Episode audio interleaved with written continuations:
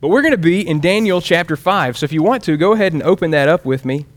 I'm going to turn there too. Uh, you see that my, I've lost my pulpit. And so I'm now out here as an island on this little stand, but maybe things will change. So, Daniel chapter 5. A couple weeks ago, I watched a movie about the uh, Texas Rangers who were responsible for tracking down Bonnie Parker and Clyde Barrow. I know Bonnie and Clyde. And uh, I never, I mean, I'd heard the, the story of Bonnie and Clyde, heard their names, you know, and the modern day Bonnie and Clyde, you know, couples who commit crimes together. But I never really learned the actual story. There were things about it that I didn't know. And maybe you do know this, but I didn't. I didn't know that their entire crime spree ranged from Texas to Minnesota. And they went everywhere. I mean, robbing gas stations and banks.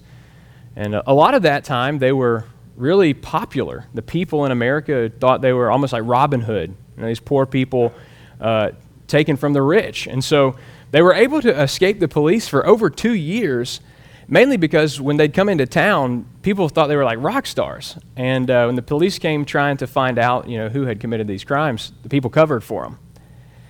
But eventually, uh, governor of Texas and the Texas Department of Public Safety uh, sort of called in to service these retired Texas Rangers, and uh, they got after them.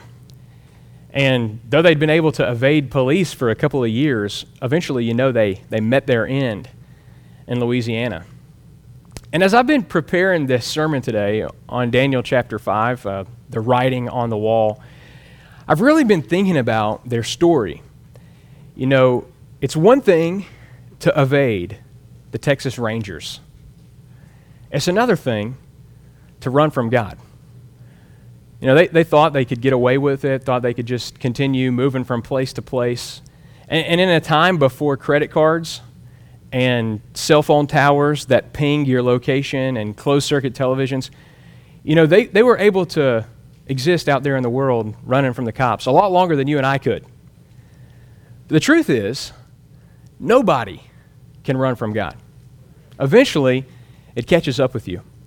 And this morning in Daniel chapter 5, that's what we're going to see. We're going to look at this Babylonian king, Belshazzar, and see the moment where his pride caught up with him and God brought him low. So if you've got your Bible, look with me at Daniel chapter 5. We're going to be here in verse 1. Belshazzar the king held a great feast for a thousand of his nobles, and he was drinking wine in the presence of the thousand.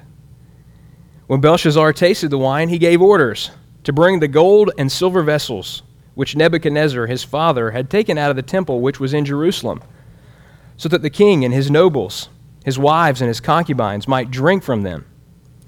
Then they brought the gold vessels that had been taken out of the temple, the house of God which was in Jerusalem, and the king and his nobles, his wives and his concubines drank from them. They drank the wine and praised the gods of gold and silver, of bronze, iron, wood, and stone. And suddenly the fingers of a man's hand emerged and began writing opposite the lampstand on the plaster of the wall of the king's palace. And the king saw the back of the hand that did the writing.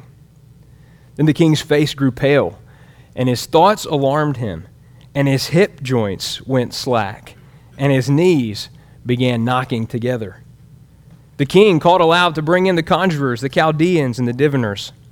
The king spoke and said to the wise men of Babylon, Any man who can read this inscription and explain its interpretation to me will be clothed with purple and have a necklace of gold around his neck and have authority as a third ruler in the kingdom. Then all the king's wise men came in, but they could not read the inscription or make known its interpretation to the king. Then King Belshazzar was greatly alarmed. His face grew even paler, and his nobles were perplexed. Now, Daniel continues this story by drawing our attention to a magnificent feast. And if you've been here the past few weeks, you notice a change. The first four chapters we've said are almost all about Nebuchadnezzar. Uh, Daniel and his friends are there, yeah, but it seems that God was trying to get through to Nebuchadnezzar. Then we turn the page to chapter 5, and there's a new king, Belshazzar. The deal is this Nebuchadnezzar II had ruled in Babylon from 605 BC when he conquered Jerusalem all the way to like 530, 562, about 40 years. And after his death, there was a real big power struggle.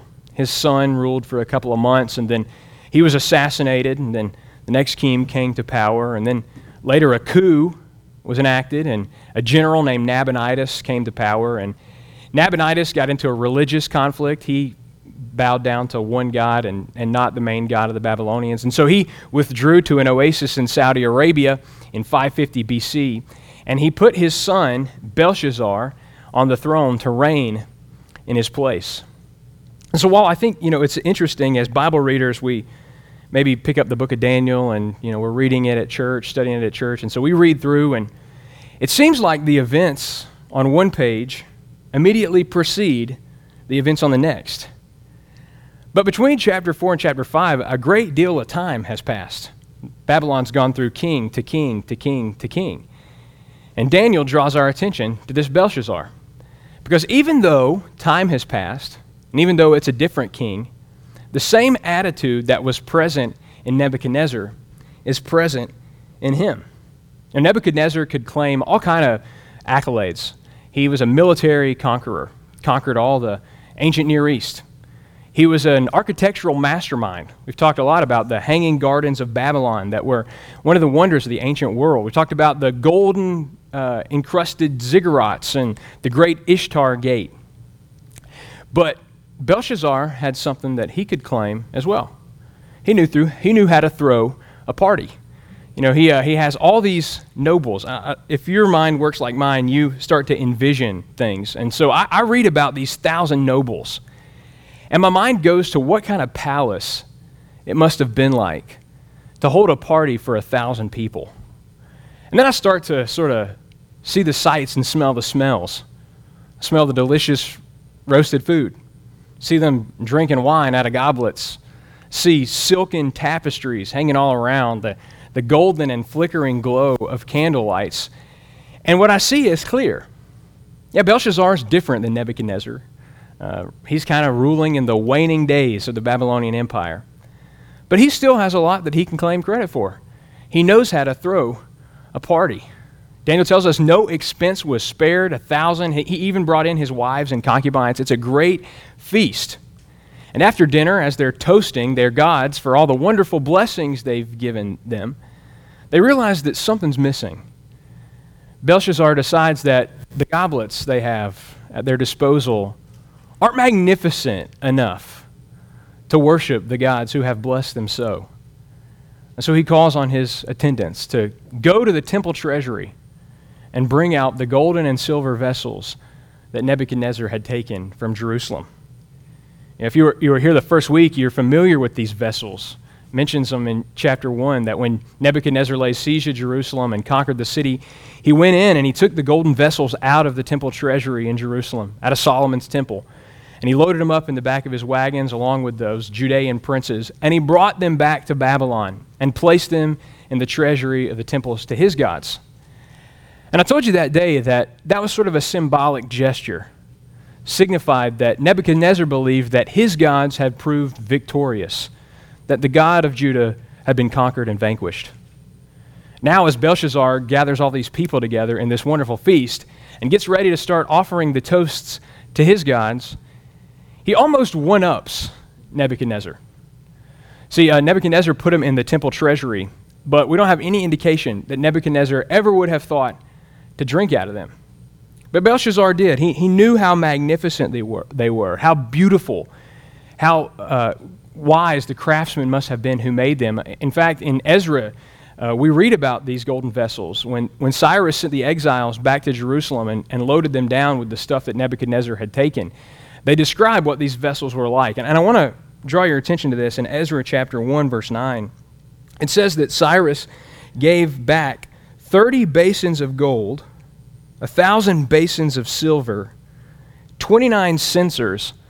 Um, censers are those balls that hold incense that they would wave back and forth as they performed their ceremonies in the temple. So 29 censers, 30 bowls of gold, 410 bowls of silver, and a thousand other vessels. Listen, don't get caught up on the detail. But know that when Belshazzar calls for these vessels of silver and gold, he's calling for the greatest treasures you can I can ever imagine. It's like Indiana Jones. Open up the tomb and you see the glittering gold goblets. Belshazzar calls for him because he wants to impress his nobles with his magnificent wealth. But there's more to it than that, right? It's not just the wealth that he wants to display. He also is making a premeditated theological statement. I mean, we should not miss that the moment when the vessels get brought out or when they began to, te- to toast the gods of silver and gold, of bronze and stone and wood. Belshazzar was looking for something that was going to really lend some credence to this um, offering of wine that they were about to make to their idols. You know, we, are sort of, this is a foreign sort of concept for us. Um, we don't offer libation sacrifices to our gods. Um, we can't really comprehend what's happening. But what they would do is, is fill up these goblets with wine. And they literally would go around naming the gods who had blessed them, and they would drink in their honor. You know, a guy like Belshazzar, who was wealthy and, and had power, surely he claimed that his gods had blessed him for those things. And so in this moment, it's not just about how wealthy he was and what magnificent golden and silver vessels he had at his disposal. He knew that there was a God in Jerusalem who'd been conquered by his predecessor, Nebuchadnezzar. And here, as he feasts with his nobles, he calls for his vessels so that he can make libation offerings to his God, to toast them in his honor. Of course, on a technical level, what Belshazzar does is commit the sin of sacrilege. And we, we call things sacrilegious. I remember when I was in high school, I went through a Monty Python phase where I wanted to watch all the Monty Python movies. And my parents were mildly supportive of the Monty Python and the search for the Holy Grail. But they drew a line at other movies that the Pythons had made because they were sacrilegious. And as a kid, you know, that's a foreign concept. What does that mean? Just parents don't want me to have fun, is what I think. But sacrilege is actually much more, much more technical than that. I looked up the definition. It's a violation of that which is sacred because it's been consecrated to God. These vessels, and you could read about it if you wanted to, when Solomon dedicated the temple. But he brought in all these golden vessels and he dedicated them. He said, Lord, these golden vessels are not for me. They're not to show the world my wealth. They're for you. They're to serve you in your temple. They'd been dedicated, set apart, consecrated to the service of Jehovah.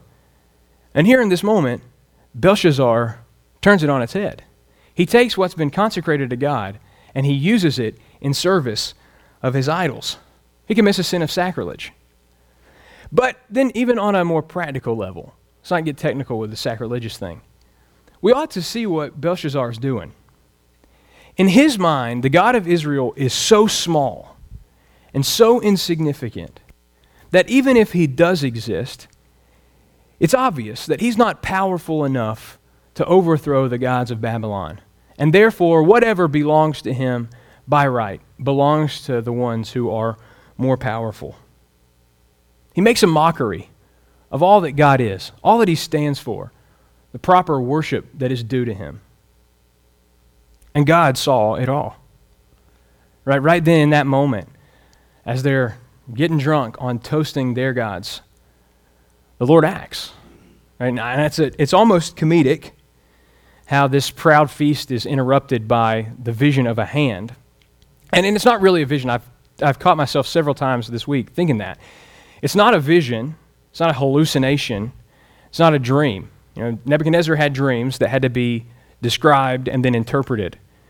What Belshazzar sees is an actual hand writing an actual message on the wall where everybody can see it. This is an actual thing, not a hallucination or a vision or a dream. And he starts to lose his mind. I mean, I, I love the way Daniel describes it. He, he says that his hip joints went slack and his knees began knocking together. I don't know if you've ever been that afraid before. Um, my wife sometimes has nightmares. I'll never forget the first time. We've been married a few years. I'll never forget the first time she woke up in the middle of the night screaming. I'm trying to be the supportive husband, try to comfort her. Hey, it's going to be okay. And in her mind, I was the assailant. And she started hitting me. And I'll tell you, that night I could not calm down. My adrenaline was pumping, my body was physically shaking. I was so disturbed. And that's Belshazzar. Belshazzar's hip joints go slack, and his knees begin knocking together. It's funny to us, but these are serious descriptions of an actual person caught up in terror. He, he doesn't know what the message says, but he knows it's ominous. Whatever it is, men's hands don't just appear writing enigmatic messages on the wall. And when they do, it's typically a sign of terrible things to come. And so Belshazzar loses his mind. His hip joints go slack, his knees start knocking together. He calls in his wise men. We've seen this before. Calls in the wise men. None of them can read it. Uh, we're going to talk about that in a second, but none of them know what the message means. And so here he is, sort of paralyzed, laid out in his palace in front of all his nobles, the man who was so proud just a few moments before, now in the fetal position, crying like a baby. Thankfully, his mom's around. We're not going to get into this too much, but we see next the queen comes in, and I think this is the queen mother. Says Belshazzar brought his wives and concubines, and then the queen comes out of nowhere. And uh, the ancient Greek historians tell us that the, uh, the wife of Nabonidus was incredibly wise. Some even believe she was the daughter of uh, Nebuchadnezzar himself, and that when Nabonidus took the throne by power, he sought to legitimize his rule by marrying Nebuchadnezzar's daughter. But either way, she remembered Daniel. She knew that when Nebuchadnezzar was on his throne, that he had had visions and dreams, and that there had been a man in whom was a spirit of the gods. And when he came, he was able to make hidden things clear and confusing things plain. And so she told Belshazzar to call Daniel in and to get him to work interpreting the message. And so that's what happens in verse 13. We read that Daniel was brought in before the king. The king spoke and said to Daniel, Are you that Daniel who's one of the exiles from Judah, whom my father the king brought from Judah? Now I've heard about you, that a spirit of the gods is in you, and that illumination, insight, and extraordinary wisdom have been found in you.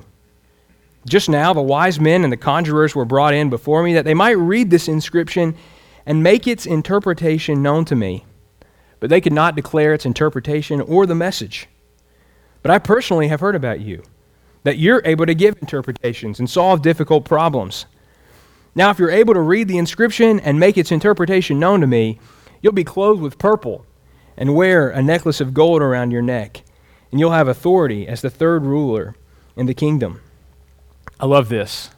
Then Daniel answered and said to the king, Keep your gifts for yourselves, or give your rewards to somebody else. However, I'll read the inscription to the king and make the interpretation known to him.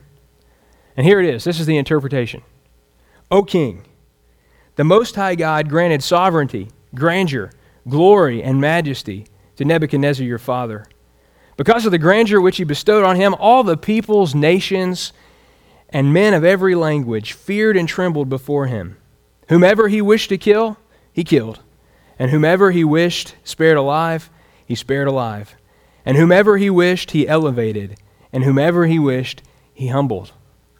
But when his heart was lifted up, and his spirit became so proud that he behaved arrogantly, he was deposed from his royal throne, and his glory was taken away from him. He was driven also away from mankind, and his heart was made like that of beasts, and his dwelling place was with the wild donkeys.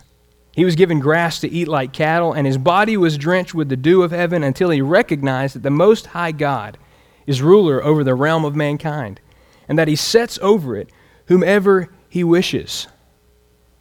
Yet you, yet you, his son Belshazzar, have not humbled your heart even though you knew all this. But you've exalted yourself against the Lord of heaven. And they've brought the vessels of his house before you, and you and your nobles, your wives, and your concubines have been drinking wine from them. And you've praised the gods of silver and gold, of bronze, iron, wood, and stone, which do not see, hear, or understand. But the God in whose hand are your life breath and all your ways you have not glorified.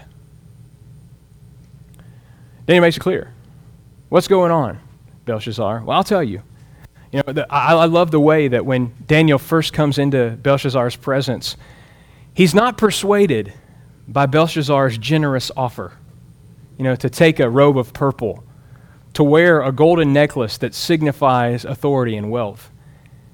He's not persuaded by the offer of authority in the kingdom as the third highest ruler. Like the other prophets, Daniel has this, I, have been thinking about it as a prophetic distance, where even though he was glad to serve Nebuchadnezzar, and of course he's submissive to Belshazzar's authority as well, and when Be- Belshazzar calls, he comes. Belshazzar uh, never gets to experience Daniel as a yes man or as just some sort of blindly loyal servant. But Daniel maintains a prophetic distance. He never loses sight that he serves the Lord and not his king. And so when Belshazzar makes this offer, Daniel says, No, I'm not interested. Rather, I'm just going to tell you what the message says. And before he ever gets down to the actual inscription, he reminds Belshazzar of the backstory that he already should have known. Now, in our Bibles, chapter 4 and 5 are right beside each other.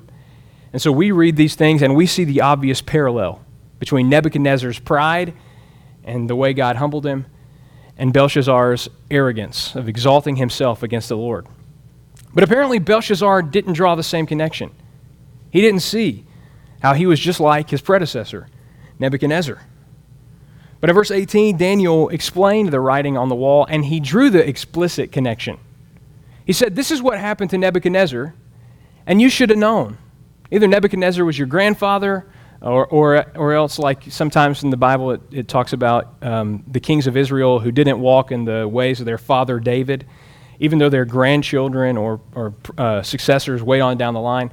In either case, whether it's family history or whether it's just a king knowing the history of his kingdom, Belshazzar didn't learn the lesson that Nebuchadnezzar had learned. In verse 20, his heart was lifted up and his spirit became so proud that he behaved arrogantly. Daniel had been the, the first hand eyewitness of all that Nebuchadnezzar had done. The way he had exalted himself against the Lord and overthrown Jerusalem and taken back the temple vessels. The way he had exalted himself by building that golden statue, you remember? And calling everybody to bow down before him. The way Nebuchadnezzar had received the dream that warned him of the tree that was going to be cut down going to be made to a wild animal. And the, the, the time that Daniel warned Nebuchadnezzar to repent or else, Daniel, Daniel had seen it all. And Belshazzar had not learned the lesson. You see, the terrible connection between Nebuchadnezzar and Belshazzar is their shared attitude towards God. Both of them were guilty of the same thing that as God's enemies, they had exalted themselves against his authority. They had recognized the kingdom as being for them, not for God. They hadn't given him the praise and the glory and the honor that he deserved as the one who had given them everything, in whom whose hand was even the breath that the Belshazzar was breathing. Both of them denied that. We, we talked about this at length last week about how pride always is an inappropriate self sufficiency. And if you want to find the parallels between Nebuchadnezzar and Belshazzar, it's right there. And of course, I told you last week that this is the attitude that's present in all mankind and has been from the beginning. It's the attitude that was present in Adam and Eve when they exalted themselves against the Lord's authority and chose to disobey him so that they could be like him. But it's also the attitude that was present in others as well. Of course, all the nations gather together in Genesis 11.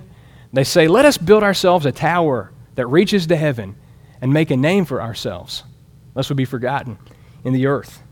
The same attitude that was in the Pharaoh who rejected God's call to release his people. And in Exodus, he says this this is, talk about pridefully exalting yourself against the Lord's authority. The Pharaoh said, Who is the Lord? Who is Yahweh that I should obey him and let his people go? This is the prideful self exaltation that is present in all of God's enemies, whether they are king of ancient Babylon or whether they're a man and woman like me and you.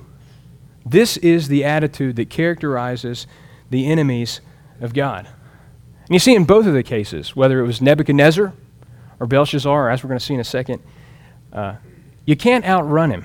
You can exalt yourself for a little while, but eventually it catches up with you, and judgment is inevitable. And so Daniel opens up this inscription in verse 25. The hand was sent from him. Oh, wait, sorry, I didn't read 24 before. Then the hand was sent from him, and this inscription was written out. Now, this is the inscription that was written out Mene, Mene, Tekel, Upharsin. This is the interpretation of the message. Mene, God has numbered your kingdom and put an end to it. Tekel, you've been weighed on the scales and found deficient. Peres, your kingdom has been divided and given over to the Medes and the Persians. Now, you can go online today and look up Daniel chapter 5. Type in Google Daniel 5 and look at some of the images that come up. And it'll sort of help fill in the details of this message. Uh, the, the handwriting on the wall was not in English, as it is in our Bible, right? It's in Aramaic, the language that the Babylonians knew well, the, the official court language that, that Daniel spoke, and it's been the entire uh, book of Daniel's written in Aramaic. It's written on there. These words were words that were familiar to the Chaldeans. They knew what they meant. In fact, Mene, Tekel, and Parsin, these are weights of measurement. And you'll, you'll remember from the New Testament when Jesus, talk, Jesus talks about a mina. Uh, it's the same idea. Mene is a mina, Tekel is a shekel, and a Peres is a half mina. And so these are measurements that the Chaldeans would have known. And so we, are trying to figure out what it means that they couldn't understand the language. Maybe the letters were all smashed together, and so there were different ways to divide out the different consonants, and so there are different messages that they could have read. Maybe they were written uh, instead of what horizontally, maybe they were written vertically. But in any case, when Daniel come in, comes in, he, he understands the message right away. He divides it out. He says, Mene, Mene, Tekel, Parsin Right? He knows exactly what the message is supposed to be. He understands that they are weights of measurement, but he understands that there's a second hidden layer, a play on words. They're not just weights of measurement, but they're verbs. They speak to what God is doing in that very moment to Belshazzar. Right? Mene, he says, You've been counted. The days of your kingship have been numbered, and they've come to an end. Tekel, you've been weighed in the scales of God's judgment. He's evaluated you. He's seen if you measure up, and He's found that you don't.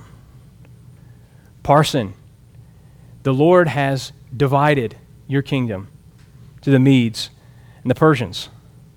See, I, love the way this works. If, if we were just reading the Babylonian Chronicles and uh, about their conquerors, the Medo Persians, we'd be able to put together the details of this event.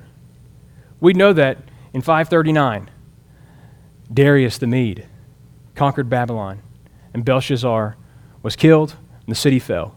We, in fact, we do know that. All the people who were present, the thousand nobles, some of whom no doubt escaped, made it out alive. Daniel did. They would have been able to say that Belshazzar's fall was simply the outworking of the geopolitical realities of the 6th century BC. Just the way it happens. But God wanted everybody to know that what was about to happen to this king was an act of judgment. Because while God's enemies proudly exalt themselves against his authority, judgment is inevitable. And he wanted everybody to know what was about to take place. He was about to act and judge the kingdom of Babylon. Of course, Daniel, by this point, is, is pushing 80 years old.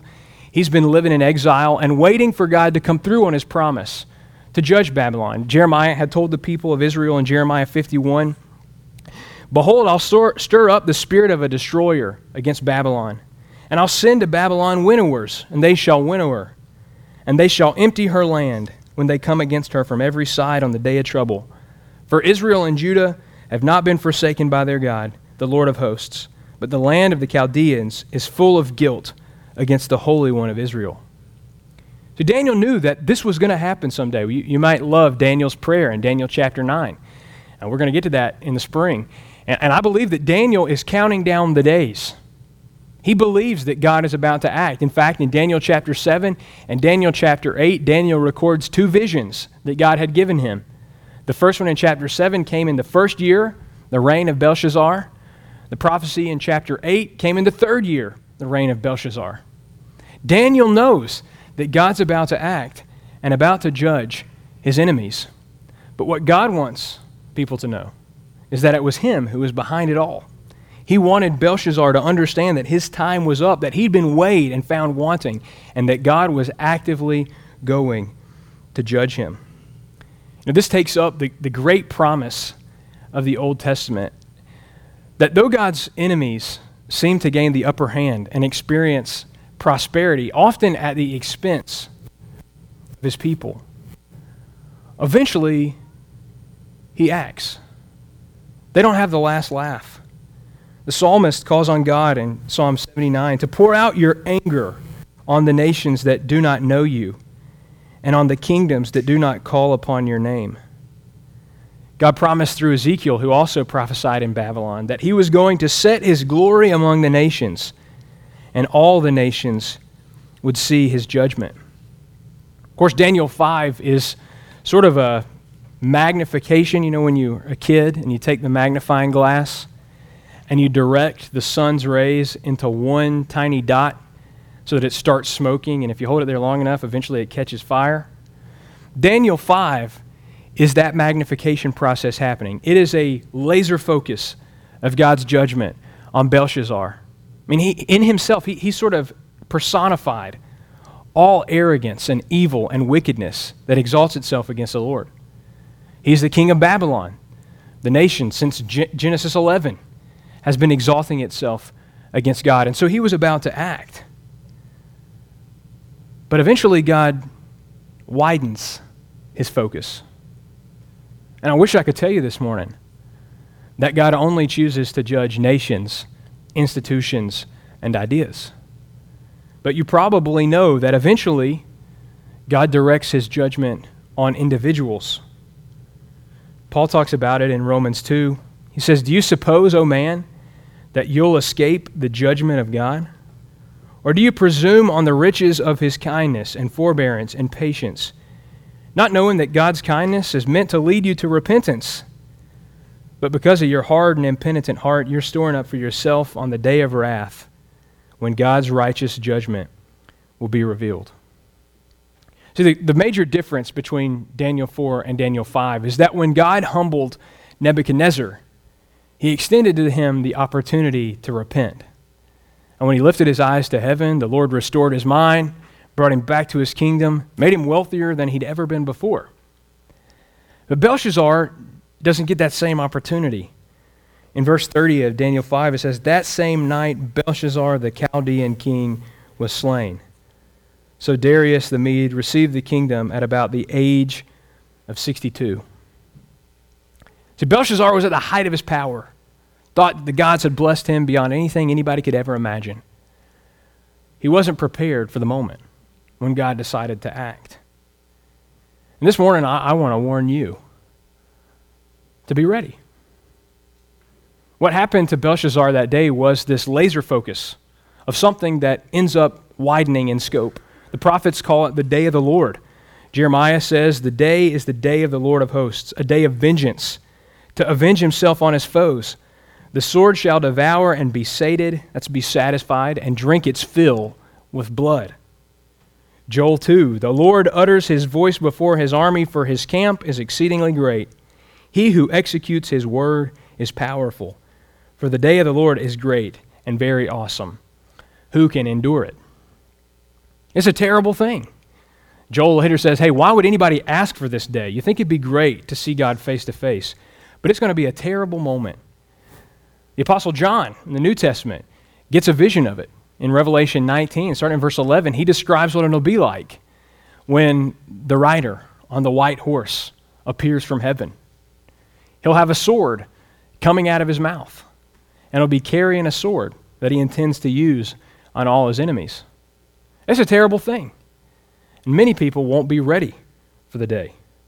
In fact, why don't you look with me at 1 Thessalonians chapter 5? The Apostle Paul worried about his friends in Thessalonica. They're asking questions about the world around them, living through a tumultuous political environment, trying to figure out what in the world is going on. And Paul says in 1 Thessalonians 5 1,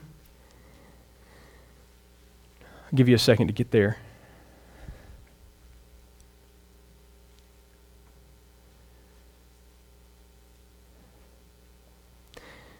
1 Thessalonians 5 1. Now, as to the times and the epochs, brethren, you have no need of anything to be written to you. For you yourselves know full well that the day of the Lord will come just like a thief in the night. While they're saying peace and safety, then destruction will come upon them suddenly, like labor pains upon a woman with child, and they will not escape. This is the reality, seen illustrated in the life of Belshazzar, the height of his prosperity, drinking wine with his nobles, and in that moment, God acts. Tonight, your soul is required of you. It's done. You know, I, I don't know if you've ever thought about that. I know it in previous generations, it was a, a common thing to hear a pastor say, Do you know where you'd go if you died tonight? Belshazzar wasn't thinking that way. And there was a time in my life when I wasn't either. I was 14 years old, February of 2004, sitting on the back row in a gym during a youth event called Disciple Now, my home church in Mobile, Alabama. And I was a pretty good kid.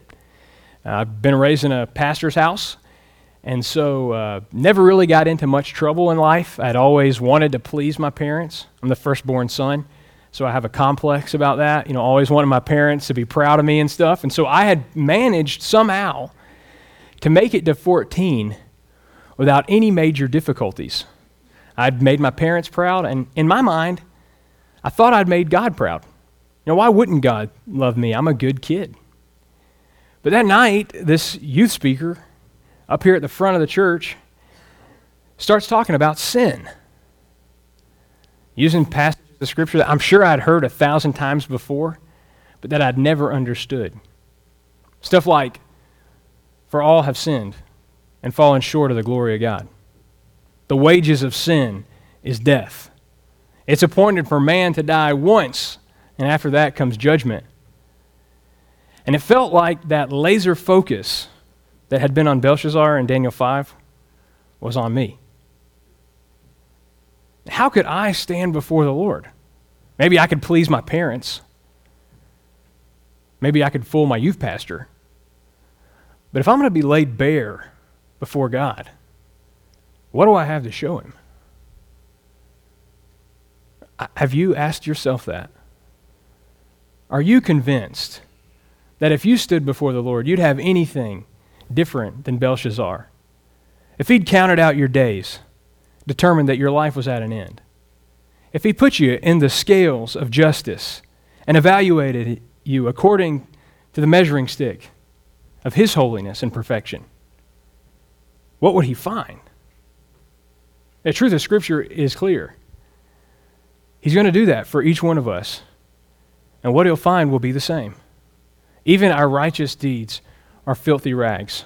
We've got nothing to commend ourselves before him. And the same God that judges, the same God that evaluates Belshazzar will evaluate you. And so the word that Belshazzar heard is the one that we all need to hear that God's enemies may proudly exalt themselves against his authority, but judgment is inevitable. You know, one time the Apostle Peter preached a message that kind of ended there. That was kind of his landing point. And the people who heard said, Brothers, what must we do to be saved? They recognize that if God is going to evaluate each of us, then we better find a way to get right with Him. And the same Bible that warns us of the coming judgment tells us that this perfect, this holy God, took it on Himself that even while we were His enemies, exalting ourselves, inappropriately finding reasons to be self sufficient and proud of all that we had accomplished. He sent His only Son in the likeness of sinful flesh that we might find forgiveness. The one who comes on a white horse with a tattoo on his leg. That's what I think it means. It says it's written on his leg King of Kings and Lord of Lords. This same one who's going to crush his enemies with a rod of iron willingly laid down his life so that you and I could be saved from the wrath of God that's to come. That's why it's important to keep reading in 1 Thessalonians 5. He said, Yeah, the day of the Lord is going to come on those like a thief in the night, like labor pains come on a woman when she's least expecting it. But you, brothers, are not in the darkness, that the day would overtake you like a thief. For you're all sons of light and sons of day. We're not of night nor of darkness, so then let us not sleep as others do, but let us be alert and sober. For those who sleep, they're sleeping at night, and those who get drunk, get drunk at night. But since you're of the day, let us be sober, having put on the breastplate of faith and love, and as a helmet, the hope of salvation. And get this this is a promise you plaster on your mirror so you hear it every morning. For God has not destined us for wrath, but for obtaining salvation through our Lord Jesus Christ, who died for us, so that whether we're awake or asleep, we will live together with him. You know, this morning, I don't know as, uh, as a pastor how to impress on you this truth. There are a lot of things and people vying for our attention, promising us a wonderful future, great prosperity, hope. But if you really want to have confidence about where you're going, it begins here. Because eventually, each one of us will stand before the Lord and give an account of our lives. And unless we stand, like the song we sang earlier says, dressed in his righteousness alone, we're doomed, ready to be judged. And so this morning, as we close, I want to ask you to evaluate yourself in the way that God called on Nebuchadnezzar to evaluate himself, the way that God called on Belshazzar to analyze himself, to humble yourself, to ask the Lord to search you and to make sure that you believe what Paul says here that you're not destined for wrath, but for life in Christ. Will you pray with me?